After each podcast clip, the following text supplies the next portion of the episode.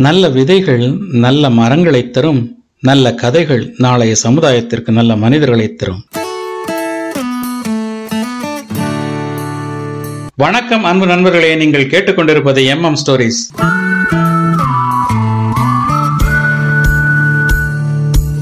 வணக்கம் நான் மீ மணிகண்டன்.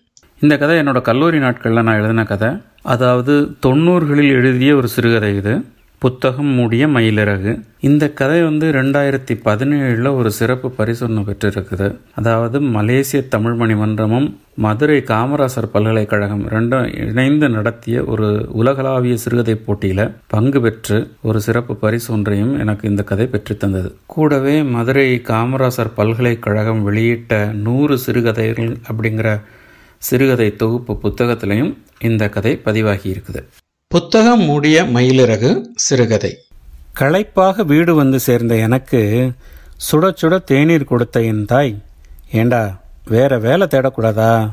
இப்படி எவ்வளோ நாளைக்கு தான் சிரமப்படுவே? என்று விற்பனை பிரதிநிதியாக பணிபுரியும் என்னிடம் பாசத்தோடும் மகன் உடல் நோக அலைகிறானே என்ற கவலையோடும் கேட்டாள். நானும் தேடாமல் இல்லையே. நல்ல வேலை கிடைக்கிறவரை சிரமப்பட வேண்டியதுதான் என்றேன். நான் பருகி முடித்த தேநீர் குவளையை எடுத்துக்கொண்டு சமையலறை நோக்கிச் செல்லுகையில் சிவா உன் பேருக்கு திருமண பத்திரிக்கை ஒன்று வந்திருக்கு. டிவி மேலே வச்சிருக்கேன் பாரு என்றாள். ஒரு சின்ன குளியல் முடித்துவிட்டு தொலைக்காட்சியின் அருகே வந்தேன்.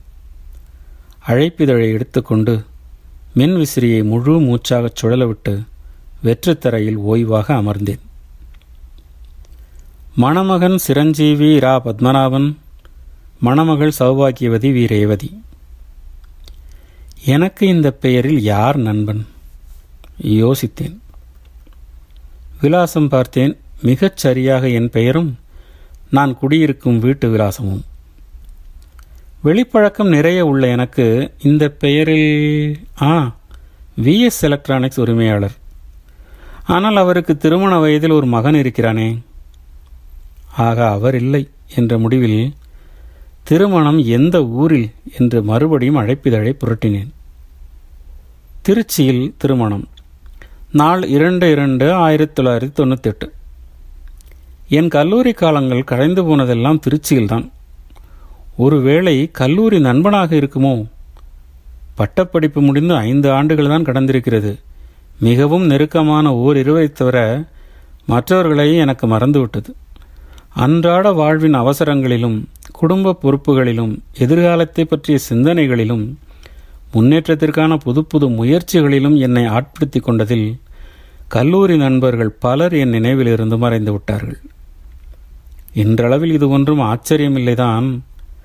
ஆனால் அந்த கல்லூரி நாட்களின் விளிம்பில் நின்று கொண்டு நட்புகள் ஒவ்வொருவரிடம் ஆட்டோகிராஃப் வாங்கி கொண்டு பிரியா மனத்துடன் பிரிந்ததை எண்ணும் பொழுது இதயக்கணம் சற்று கூடியது.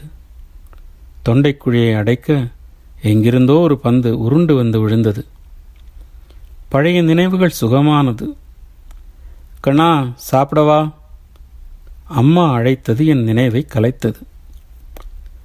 காலையில் அவசரமாக கிளம்பி பகல் முழுதும் அலைந்து இரவும் பகலும் சந்திக்கும் வேளையில் வீட்டிற்கு வந்து இந்த இரவு உணவை தாயுடன் சேர்ந்து பகிர்ந்து கொள்வதுதான் என் அன்றாட வாழ்வின் அலாதி இன்பம்.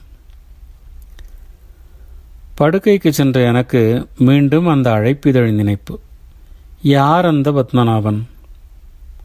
ஒருவேளை என் ஆட்டோகிராஃப் புத்தகத்தை பார்த்தால் நினைவிற்கு வரலாம். படுக்கையை விட்டு எழுந்தேன். மேசை அறையை திறந்தேன். பல புத்தகங்கள் குறிப்புகளுக்கு அடியில் இருந்த அதை மிக ஆவலோடு எடுத்தேன். கையில் எடுக்கும் பொழுதே கல்லூரி கொஞ்சம் நினைவிற்கு வந்தது. முதல் பக்கத்தை புரட்டியதும் அப்பப்பா புல்லரித்து விட்டது. நீலவானை நிலம் மறந்தாலும் நிசமான நண்பா நின்னை நான் மறவேன். அன்பன் வசந்தன். ஆம் வசந்தன். விளையாட்டாக பேசுவதில் வல்லவன். எப்படி இவனை மறந்தேன்? என் வாழ்க்கை சூழ்நிலை அப்படி. திருப்ப திருப்ப என்னுள் ஏதோ ஒரு ஆதங்கம்.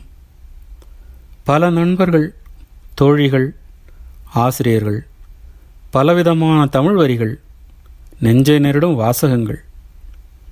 யாவும் என்னை ஏதோ செய்தது. இவற்றை பார்க்கும் பொழுது கையெழுத்து வாங்காமல் விட்டுப்போன சிலர் கூட நினைவில் வந்தார்கள். இவர்களையெல்லாம் எப்படி என்னால் மறக்க முடிந்தது? காலம் ரொம்பத்தான் வஞ்சகமானது. தேவைகள் பெருக பெருக அந்த தேய்ந்து போன நாட்களில் நண்பர்களாய் வந்து போனவர்களை மறந்து போவது நியாயம்தானா? புதியவர்களின் வரவால் பழையவர்களை மறக்காதே. அன்புடன் ஆர். பத்மநாபன் பிஎஸ்சி ஓ பத்மநாபன்.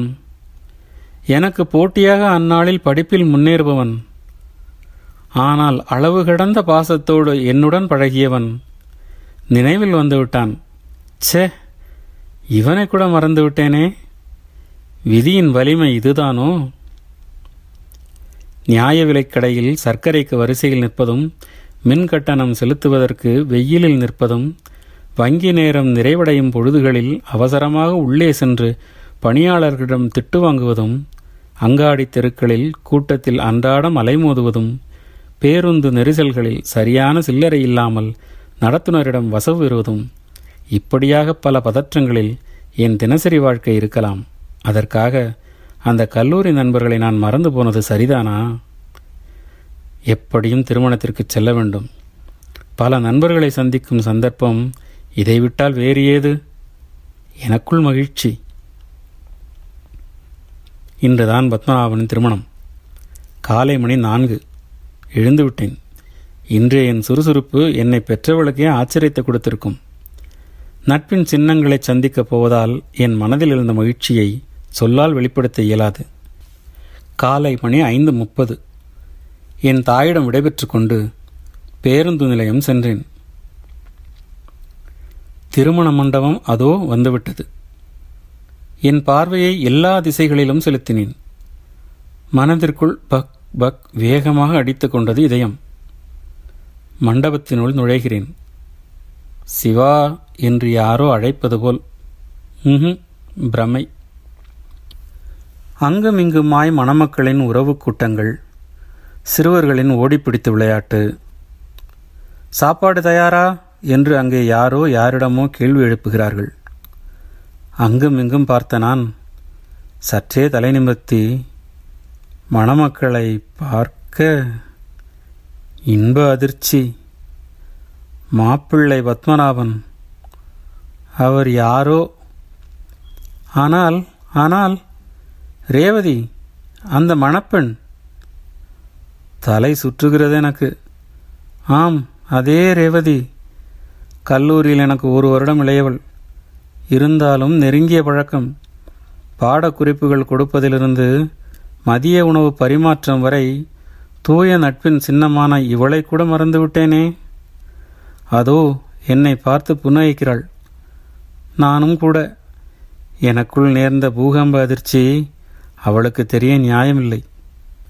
இந்த வேகமான உலகம் வகுத்து கொடுத்த பாதையில் நிலைப்பதற்காக பசுமையான பல பழைய நினைவுகளை மயிலிறகாய் திறக்காத புத்தகத்தினுள் வைத்து மூடுவதுதான் வாழ்க்கையா?